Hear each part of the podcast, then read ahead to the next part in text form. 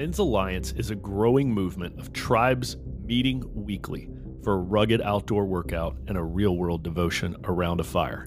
We're flipping tires, swinging sledgehammers, talking about real struggles, and getting pushed physically and spiritually to become the husbands, fathers, and leaders God designed us to be. We'll get you out of isolation, out of your comfort zone, and into something tribal, rugged, and real. Welcome to the Men's Alliance podcast. I'm Dave Mills, call sign Goose, and with us today, a uh, very special guest. We're extremely honored to have Stephen Mansfield with us today on the podcast. Stephen Mansfield is he's done TED Talks, he's written numerous books. You've you've heard him on the news. Um, some of my favorites, he has written biographies on George W. Bush, Barack Obama, Winston Churchill the list goes on and on. Recently, uh, he wrote Men on Fire, which we'll talk a little bit about today. But going back to uh, a few years ago, one of his earlier books, a uh, great little book called Building Your Band of Brothers, has played a very big influential role in Men's Alliance. So, Stephen, it is great to have you with us on the Men's Alliance podcast today. Well, you are so kind, and I want to tell you, I'm proud of what you guys are doing. I really am. So you're you're being complimentary and kind to me, but I want to do the same with you. I, you're just doing some great things, and I hope that millions of men follow you and what you're doing. Oh, thank you so much.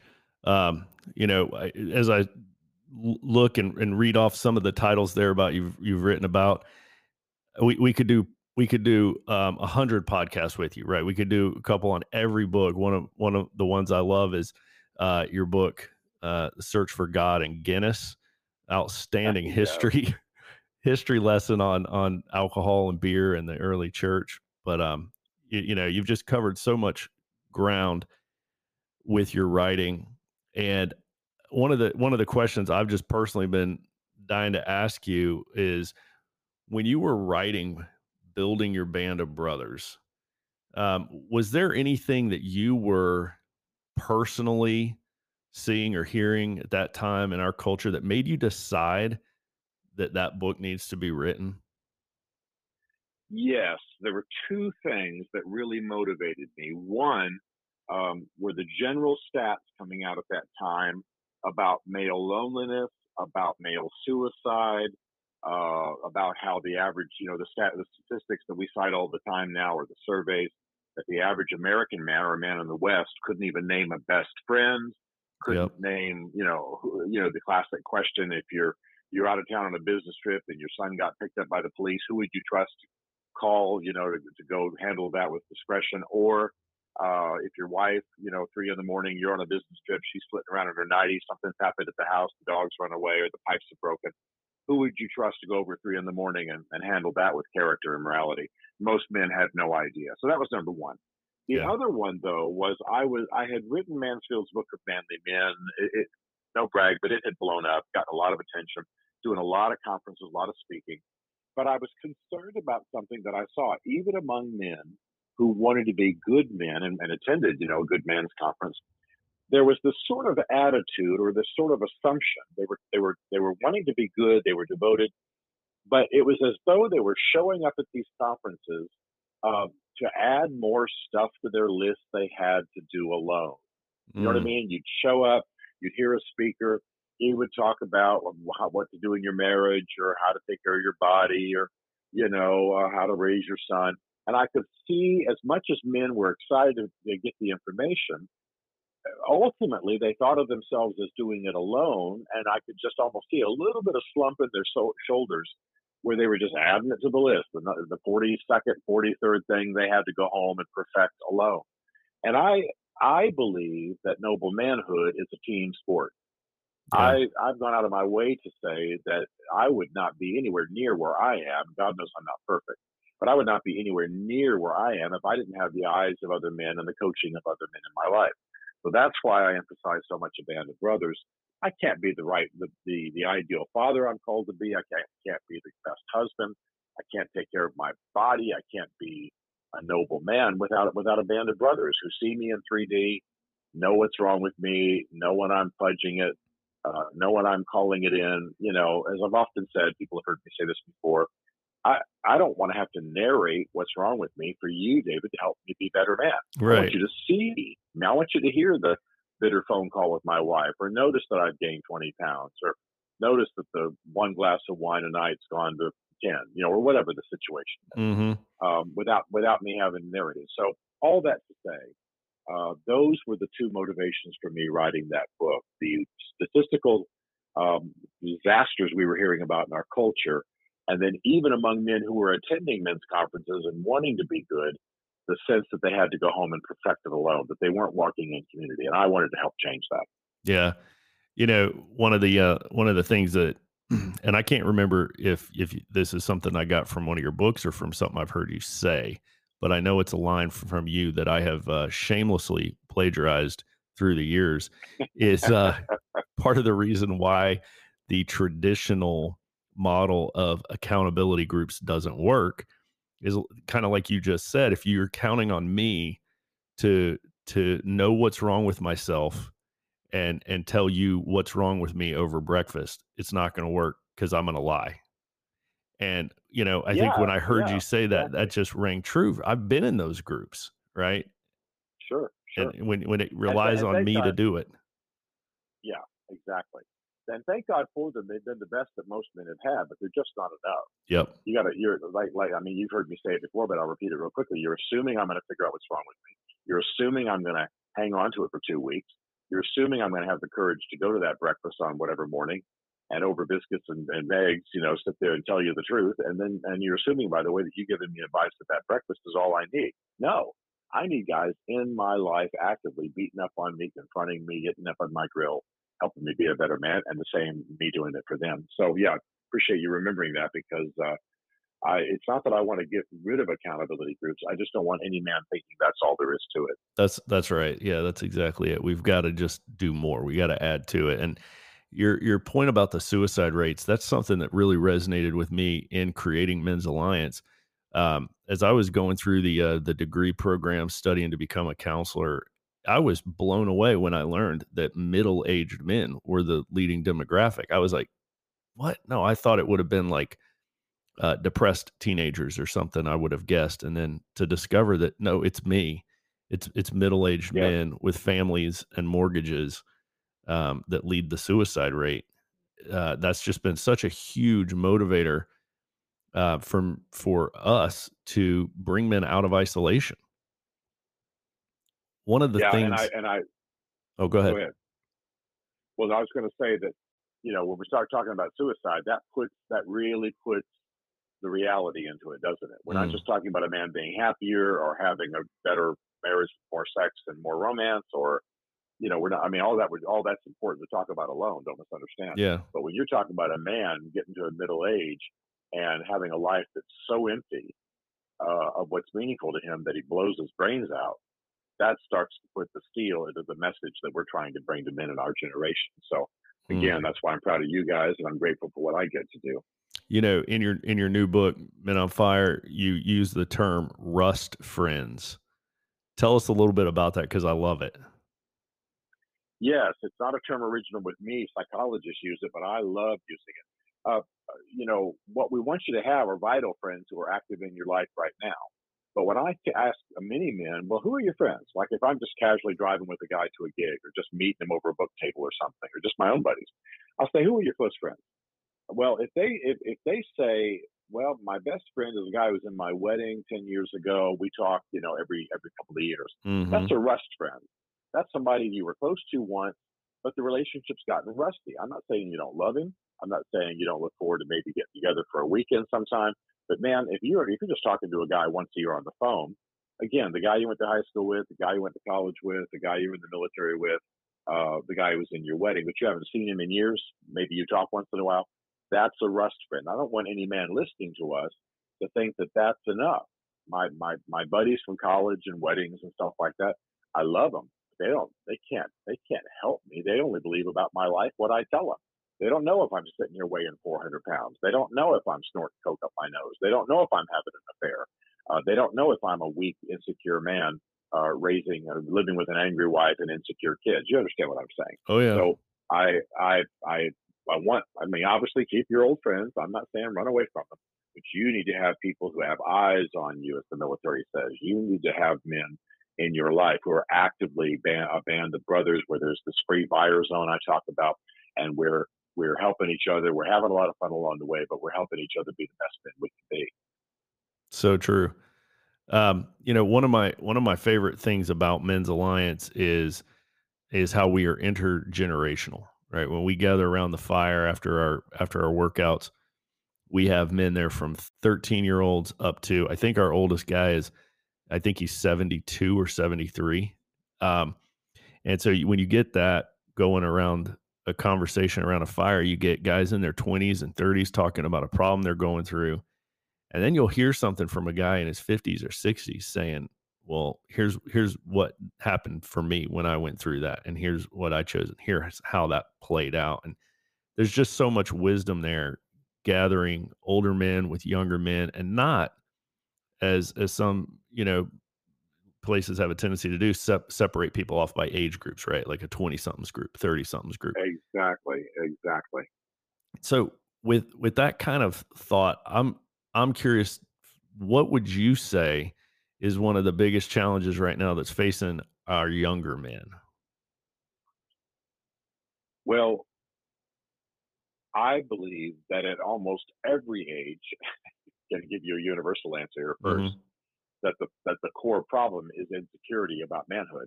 Mm. Uh, I I have a I have a little bit of a different approach than some people. I don't so much go around blaming our society. I think the biggest problems are what's going on in the souls of men.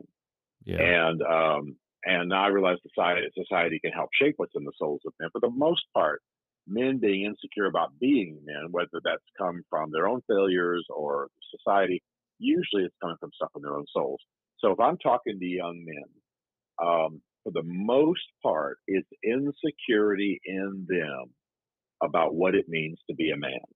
Sure society with its you know railing about toxic masculinity and what have you um, is can contribute to it but for the most part it comes from you know not having been fathered not having been taught what a man is having the natural insecurity of being a 13 year old man. I when i was 13 i was so insecure i, I mean just just shaky about everything mm. um, and by the way that's why i'm proud of you guys for putting the generations together because older generations can help pour confidence and strength into the younger generation and vice versa.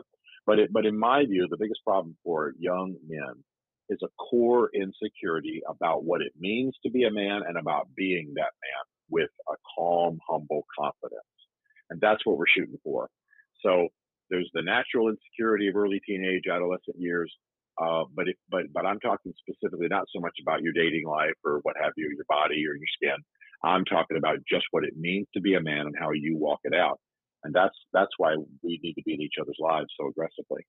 Wow, that is so good. I love what you said. You said like a calm, natural security. I think is how you said that in being a man, right? Because I feel like like some of the um the, the younger men out there, the teenagers right now and in younger 20s somethings um that that vacillate between extremes of the pendulum right? Like it's either it's either total insecurity and and um, ignorance about what it means to be a man, or this extreme, you know, um, display of bravado. And and really, what you're saying is, it's when, when you're when you've really hit the nail on the head. It's more much more of a of a calm, natural security that runs a lot deeper in the soul without the need for that that big show. That's kind of what I'm hearing. That's exactly right. In fact, the big show usually is compensating for a core insecurity. Uh, because of what I do in speaking to military and being in DC and so on, I have friends who are Christian SEALs. Okay. So they're Navy SEALs uh, and they're Christians. I want you to know they are calm and respectful and humble and gracious mm-hmm. and yes, sir, and no, sir. And how can I help you? And you don't have any sense that these guys could snap your neck and with their two fingers. Mm-hmm. That these guys jump out of airplanes, you know, land in the sea, hide on the shore and then take out the enemies of our nation. You don't have any sense of that.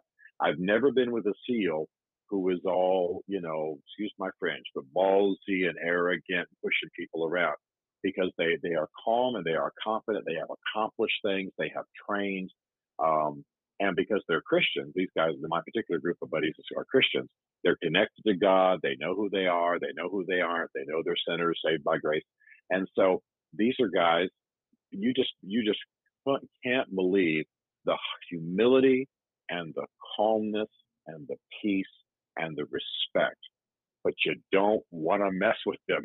Let me assure you, these guys have done major stuff. Mm-hmm. And that is a real example for me. It's a real example for me because when I was, I played football for a very short period of time, mainly high school. But the guy I was afraid of was not the guy on the other side yelling and screaming and waving his hands, going, oh, "We're going to kill you. We're going to whoop you." Mm-hmm. Uh, no, it was the calm guy who came over, big guy, calm, shook my hand. Well, buddy, hope we have a good game. That was the guy I feared. Yep. no, because because he had calm confidence and there must have been a reason for it, right? He's been in the weight room, he's been running his laps, he's been learning his plays, and he fully plans to iron me out on the field. So it wasn't the guy who's all yelling, screaming, carrying on, pumping his chest. It's the calm big guy who just goes, Well, hope you have a good game. May the best man win. That guy, yep, I kept my yep. eye on the whole game, baby. Oh, that's so, so true. Uh, that's what I want to see, not just in young men, but in all men. And because they're connected to God and they have a strong core sense of what it means to be a man and they're trying to live that out. So to, to make it negative, the cancer on who we are is that we don't know. We don't have that confidence. We don't have that core sense of who we are. We're not connected to God. And um, we don't have a band of brothers. And that's, that's, I think, of course, overall the biggest problem for all of us. Mm. Yeah. You know, um, that kind of chest thumping, um, real, real vocal bravado. Uh, Steven Pressfield uh, calls that fake courage. We've we've done a podcast on that uh, a few months back, and, and I believe what you're saying to be absolutely correct that that real masculinity, real courage, real strength um, runs a lot quieter because it because it runs with confidence, and a lot of times those people who are making the most noise, they're actually trying to convince themselves, right? Um, yes, they're trying to create an image of what they're actually not. And they know they're not. They're feeding at them. So they're being all loud and brash to compensate so we don't figure out that they're really empty. Mm, wow. So, you know, a, lo- a, lot of the speaking that you do and traveling that you do, your audiences, um, what are you what are you learning or hearing rather what are you hearing from the older men in your audiences is their biggest challenges? Well, there's there's two kinds of there's two kinds of men that I see in their older years. Some, and this is going to be very simplistic, some have built right and some have built wrong. Mm. So the ones who have built right probably got into this message of of noble manhood earlier in their life. They built a band of brothers. They let people speak into their life, hold up a mirror to them, get in their grill. Um, they've got community. They've got buddies.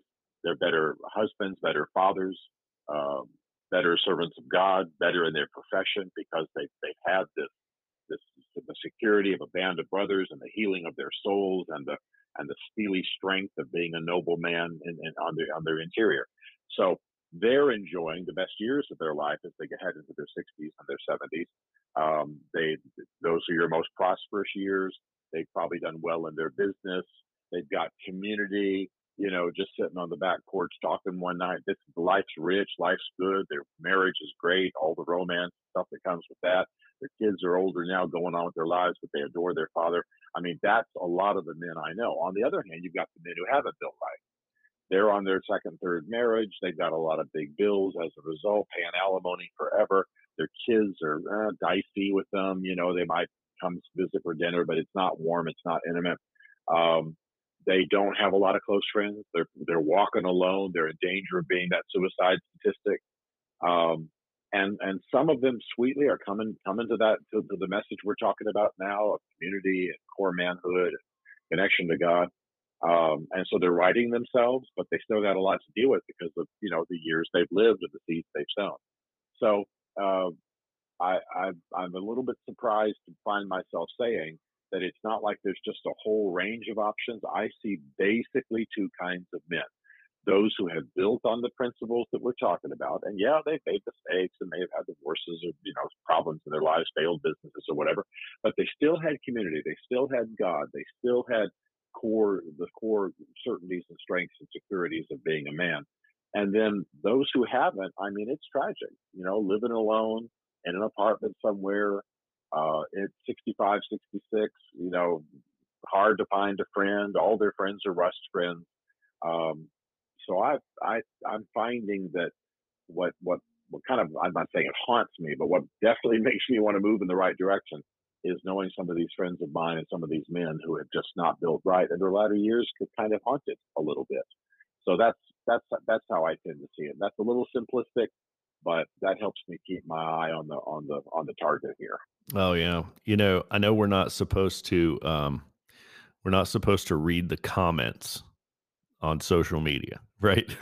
if you if you're if you're posting on social media, you should post and, and, and walk away. But if you ever do go read the comments, um, one of the things that jumps out to me as a theme that a lot of the um, kind of like internet trolls like to say is they're really boasting on there. They're bragging on there about being loners.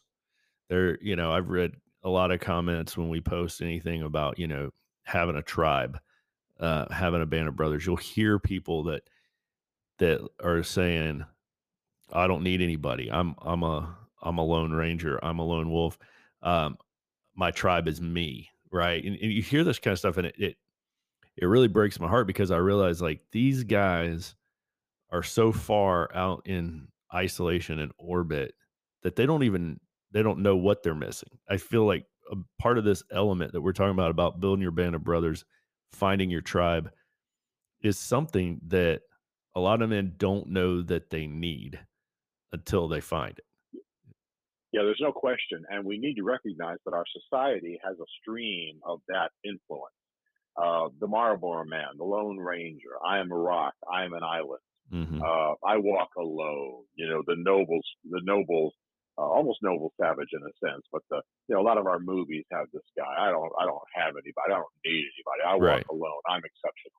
Well, uh, that's not how it is in the real world.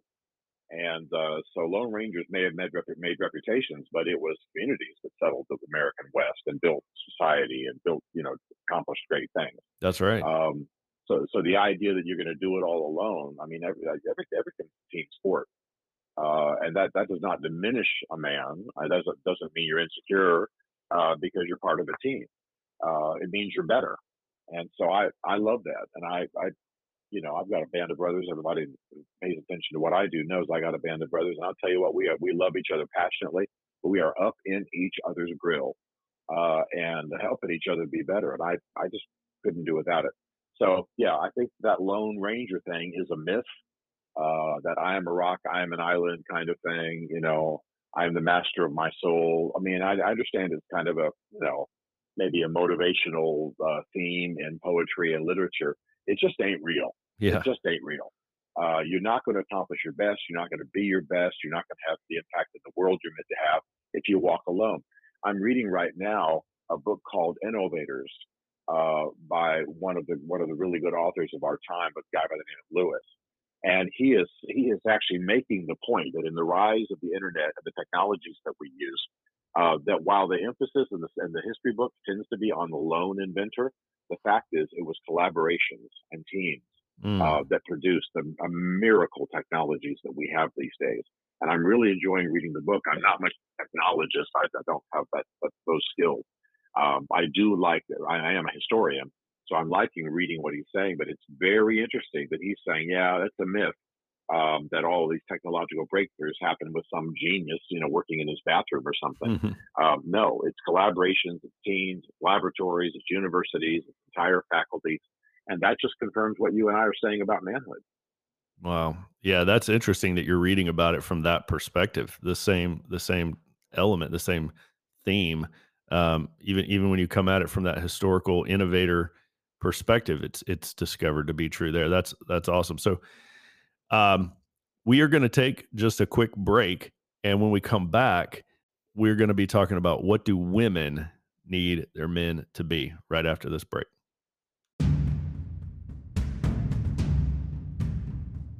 Hey, this is Dusty Shadow Parker. I just wanted to take a break here and tell y'all help us reach more men. We cannot sharpen men into the husbands, fathers, and leaders that God designed us to be without your financial support. Your donations enable us to launch and sustain tribes at more churches and reach more men with the gospel of Christ. Men's Alliance is a 501c3 nonprofit so your financial support is tax deductible. Go to mensalliancetribe.com slash support to join our team. Now go refill up your coffee and enjoy the rest of this podcast.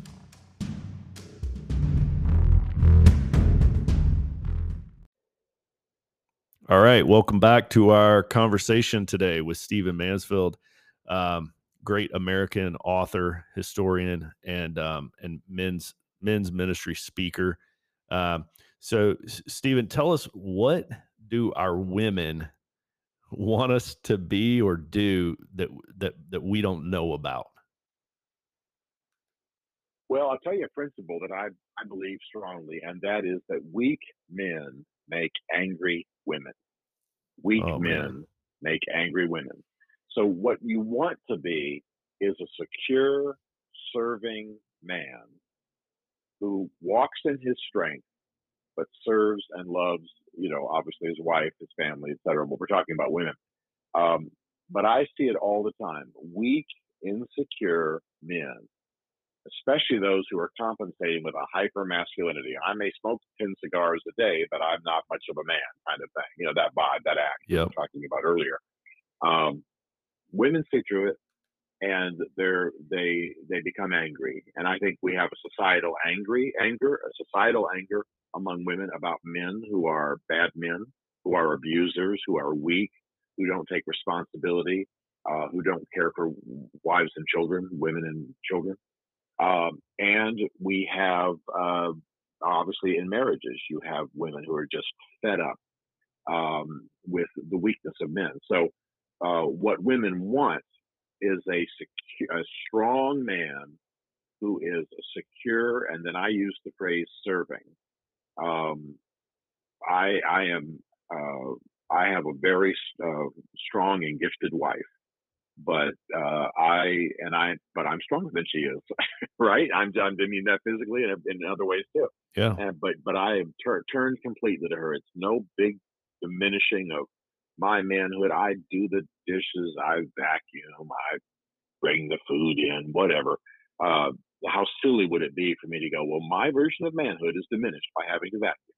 Well, it's a woman's job to do that. That's just a, a small, petty, you know, insecure man making up rules in his home that's just going to tick his wife off. So I, I always throw that word serving in there. Um, I, I, I want to be, and I think I am to a large extent, but I'm not where I want to be fully. I am a strong and secure man, but I am serving. There's not any task in my home. There's not anything my wife needs that diminishes me as a man. You follow what I'm saying? Uh, and so I think I think that what women want is strength, but strength tempered by love and servanthood. And I want to say it again: weak men make angry women, and that that's huge. In fact, let me just say real quick: um, you, people who read my books know that I live in two cities. I live in D.C. and I live in Nashville. Well, my wife and I were just moving into a new home when the Nashville shooting happened at Covenant Christian School, and the explosion of anger. And I don't want to get political here, but the explosion of anger in Tennessee, um, having to do with the legislature and guns and so on.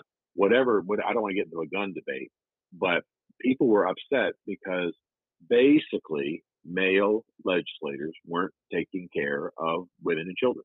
That was that was the anger vibe. Now, whether mm. that whatever that justification there is there politically for that, the point is there's a cultural force right now of angry women who basically are pointing the finger at weak men.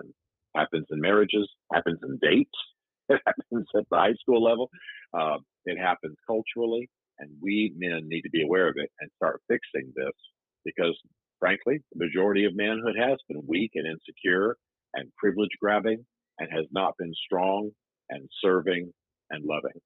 And that's the combination you got to have. I'm, I, I feel total strength as a man and security in who I am as a man, but there's but I am a servant and I am loving. And that's what children, that's what sons and daughters, that's what wives, the heck, that's what dates to the prom want to see. Yeah. Oh, that's so true. And and you know, so much of what you just said was serving, serving, serving. And that really just makes me think about leadership.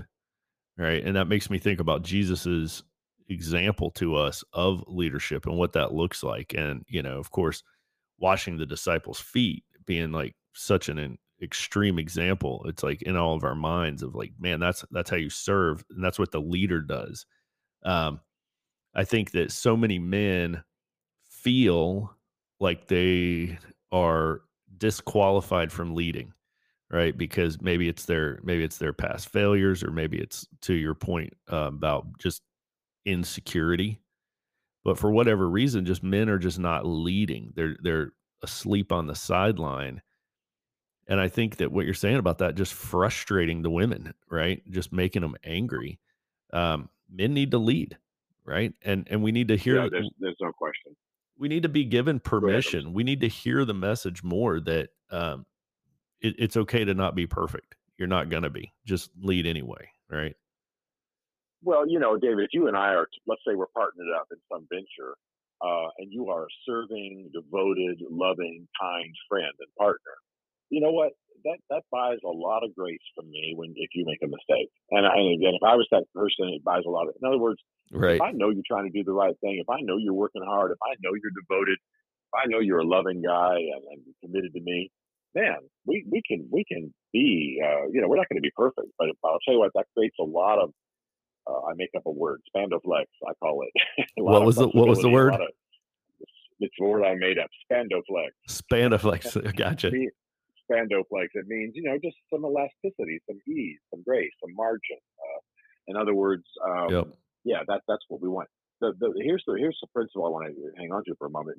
For many men, what they're basically saying to their wives and their kids is that their version of manhood is so stinking fragile that having to do the dishes or having to spend time with the kids talking about their life and destiny or or I don't know, heck, massaging a wife's feet or whatever mm-hmm. somehow diminishes them.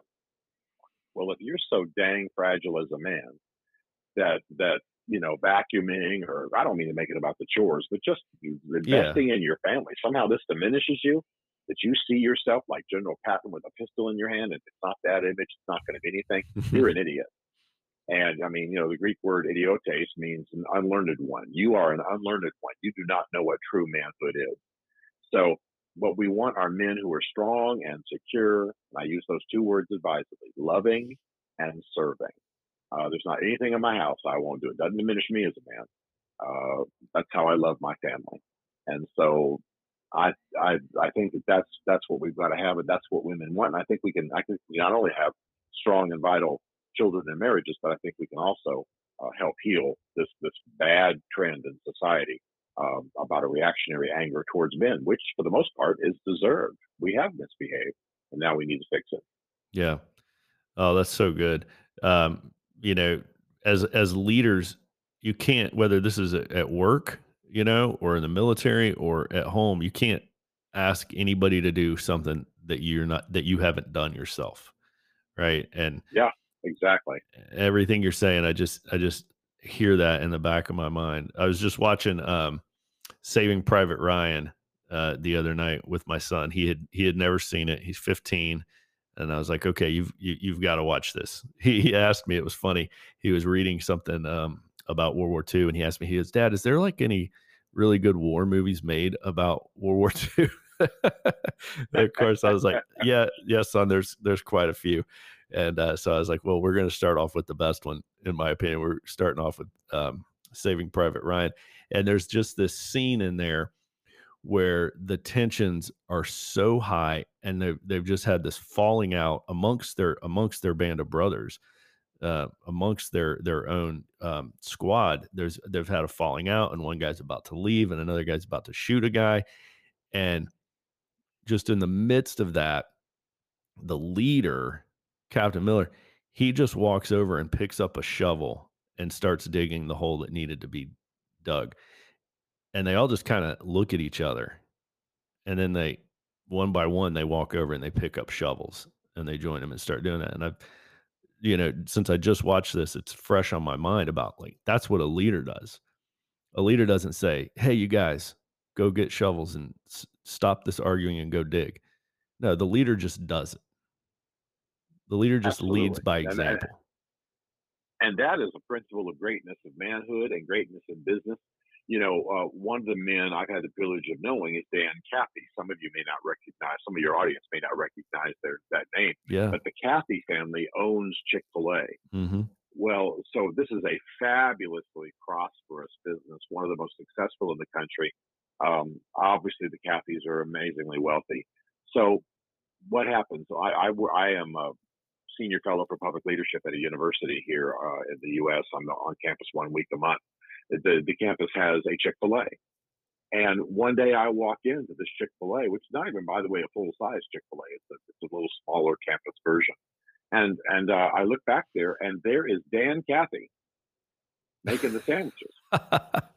no and, way. And I and I, I I'll tell you, I, I work in a political world, so I first thought, well, this is a little theater. You know, this is, uh, you know, he's showing up just to inspire the troops. right. So I asked the the other guy, I said, how long, you know, what, what what's going on here? Why is why is Dan here?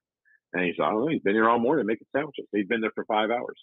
It wasn't just a 30 minute let him throw on a hat and an apron and and uh, you know have pictures taken. He's been making sandwiches, and he, he wanted to serve. He yeah, he wanted to see how the team was doing and check on all that stuff. He owns the company, but he was actually serving. And I got to tell you, um, once I became aware of that on the campus where I serve, I started asking a couple of questions. Anybody mention it? You know, like if I just met an owner of a Chick Fil A on a on a plane or something, I'd say, "Hey, does Dan ever show up?" And he goes, "All the time. Sometimes I have to kick him out. He's been there all day." Oh Uh, my he's gosh. Serving, he loves it. He's working. He's he's he's saying, "Well, okay, we'll get the we'll make sure that machine's fixed, man. I'm sorry that went wrong." And he's right in the middle of it. And somebody told me, I don't know if it's true, that, that, that Dan tries to get to almost every Chick Fil A in the country. He's his goal anyway. Um, and there are hundreds of Chick Fil A's, but he says his goal ultimately is to spend at least a few minutes working at every every Chick Fil A in the country. Now, you know that's servant leadership. He didn't have to do any of it Yeah, it is. who, you know, I mean, we're talking about billionaire family here. Um, but he's getting right down there in the grease and the muck and the fries and the cokes and the cleaning the floor and cleaning the toilets and making the sandwiches and greeting the guests. And uh, it's one of the most fabulously successful businesses in America. And part of it is that at the top is servant leadership, and that's a lesson for all of us. That's that is incredible leadership for sure. Um, so Stephen, I'm I'm imagining that there's men listening to this um, who you know, as we talk about the importance of um, you know having that band of brothers, of being connected to a tribe, and and leading your your family and your your wife from a, a deep, secure sense of serving manhood and all these great things. There's got to be people listening who feel like, where do I start? right how do, how do i do this i know i'm not there i know i want to be there but i don't know how to even start give us a give us a step one where do we where do we go to start reclaiming this biblical masculinity Number one, and and I'm not saying it just because I feel obligated. Number one, ask God's help. It just it's just true. The fastest, most permanent, the deepest, and most glorious transformations of men I have seen is when they ask God's help and God responds with power and healing and transformation. Number two is start feeding. What you feed grows. Mm, Find out who the good speakers are. Go on YouTube. Thank God for YouTube. We can learn almost anything we want to learn. You know, John Eldredge and you guys and the others who are writing great books for men. Find out who those guys are. Watch their videos. Read the books. Get subscribed to their podcast. Start feeding. What you feed grows. If you're watching more of Netflix than you are feeding on the message of noble manhood, then you're going to have more negative stuff going on in your life than you are noble manhood. I'm not saying there's anything wrong with a good movie. I'm just saying look at your time, look Yeah. at what you're doing, uh, look at where you're devoting your time. Uh, if most of your time is spent in front of the TV, well, then you're not going to be the, the best man you can be. Enjoy some television. I'm all for it. I'm not a prude. Um, but what, how much time are you putting into feeding your soul uh, on the best stuff of noble manhood? And then finally, get into a band of brothers. Yeah. Um, if you go to a church, there's got to be a good men's ministry. And I'm not just talking about being part of a club and going to a breakfast. I'm talking about get some men around you who are who are committed to the great project of noble manhood. Speak to you, get up in your grill, coach you. There should be some fun and some smack talk and some rowdiness along the way, but build a band of brothers. And uh, my little booklet, it's very inexpensive. It's on Amazon. I'm not trying to sell books, but my little booklet will help you uh, do that. Um, so you got to have three things. You got to have God. You got to be feeding on the right stuff. You got to have good men in your life, and that that's that's heading in the right direction. Yeah. How often do we just forget step one is is pray? I know that I tend to be impulsive and rush off uh, as soon as I get some idea, and your advice is is spot on. Step one, we got to stop and pray first, and it's it's amazing like how often we want something so badly, and then when somebody asks, "Well, have you prayed about it?" You just feel silly. Yeah. You're like, "Oh no." yeah, I'm an idiot. I'm an idiot. Yeah, and I got to tell you, I, am not I'm not objecting to your language, but I don't even use the word pray with them. I, I because some men, for some men, they, they their background in prayer and what they see mm-hmm. of prayer, maybe from some clergy, is oh Lord, we invite thee even verily, you know that kind of thing. Yeah. And um and I some guys just have a screwed up image of what prayer is. So just talk to God and ask for help. Like turning to your older brother and saying, "Hey Tom, man, I don't know what I'm doing. Can you help me here?" Just, I mean, literally that way will get it started. Man, um, that's such good advice. There's, yeah, yeah. So anyway, if they start that way, I think they'll be rocking. Yeah, you're right. There is a lot of uh, cultural baggage attached to that word that that may may actually be distracting people when maybe we just say talk to God and and that kind of clears clears the air. Well, exactly. So exactly. I was wanting to ask you what book you are currently reading, but I think you already answered it when you told us about Innovators. Yeah, Innovators by Michael Lewis is what I'm reading right now, and it's uh, partly because I'm involved in some things regarding uh, Web three and internet stuff that is not my natural territory. So I wanted to get a little bit of background. Uh, but it became a real lesson about, like I said, about um, collaboration and teams and how we need them and how innovation happens that way. That's great. So we'll put a link to that in our show notes. And also, I just wanted to say that if you have sons, you've got to get Mansfield's book of manly men. So, um, a little background on that. My son, Luke, who is now um, 19, almost 20, he was reading that book, I want to say about six ish years ago. I think he was probably about 13. And he read this book. So he read it. And then you talk about powerful is when your 13 year old son reads a book and then tells you you should read it, you're going to read it. Right. So then I read it and then I've read it out loud together with my younger son. Right. So, guys, I just want to tell you get Mansfield's book of manly men. We'll link that in our show notes. It's a it's a beautiful book, hard copy. It's the kind you want to have on your coffee table or on your bookshelf, and it's full of uh, just great short stories and true tales, and uh, you know, just epic vignettes from from different historical men's lives that we want to emulate. So I highly recommend that one as well. And we'll link it in our show notes. So last question for you. Uh, we'll go superficial here. What's your favorite guy movie? uh, my favorite guy movie is uh, Seabiscuit. Oh. And uh, I like it. A lot of people don't think of it as a guy movie. They think more of like, you know, other other films. But um, and and you know some of the some of the some of the Tombstone and some of those kind of things. Uh, and I certainly love some of the great lines of those, you know. Uh, but Seabiscuit is about the messed up people making each other better, all around this horse, which called Seabiscuit, which to me symbolizes the cause. Uh, so they, you know, you got the owner, you got the trainer, you got the rider, you got some other people involved. They've all got problems. They've all got debilitating situations. Um, but they but they get committed to this horse, and and then the very last line of the movie has the the writer who's the narrator saying, um, "We made each other better. We made each other better." And wow. that's that's why I, I mean I get moved by that. It's not because I'm so much into horse racing, although I think that my friend Lauren Hillenbrand wrote a beautiful book called Seabiscuit. The movie was based on that. Yeah. But it's because I see in this movie, um, and in, in the truths around Seabiscuit, men who lost their hearts to a cause and helped each other get better. And there are great lines in the movie. The, the owner at one point turns to the rider and says, What are you so mad about? We know a little bit about the rider's background and how he was abandoned and so on. And what are you so mad about? Well, that's that's a question that we need to ask almost every man. What what's the anger in your life? Anyway, I could go on and on. I could I could preach movies for years. Oh man, that is such a good favorite, one. My favorite man movie is Seabiscuit. Yeah. I love it. And now you made me want to go rewatch it.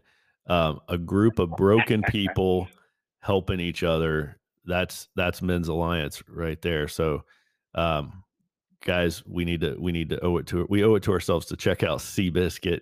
Um, if you haven't seen that, do that. And uh, Stephen, just thank you again for your time. This has been an amazing conversation. I've really enjoyed it, and I look forward to um, you know putting this out there for for our guys to listen to. And also, I just want to formally and officially invite you to join us um, around a fire for a men's alliance uh, whenever you are in the uh, the Richmond area. And I know you're in DC a lot. We've got um, one right by you there. We got one in Fairfax.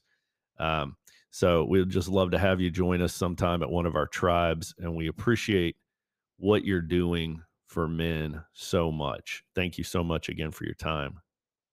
Well, you're very kind, man. It's been great to be with you. And again, I'm proud of what you guys are doing. Awesome.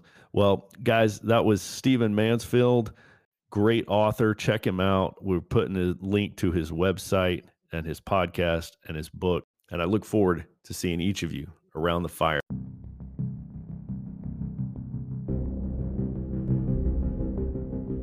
Thanks for listening to another episode of the Men's Alliance podcast. Find your tribe at mensalliancetribe.com, or maybe you're the man to start one in your area. And send us your questions or comments to info at mensalliancetribe.com. We'd love to hear from you, and we look forward to seeing you around the fire soon.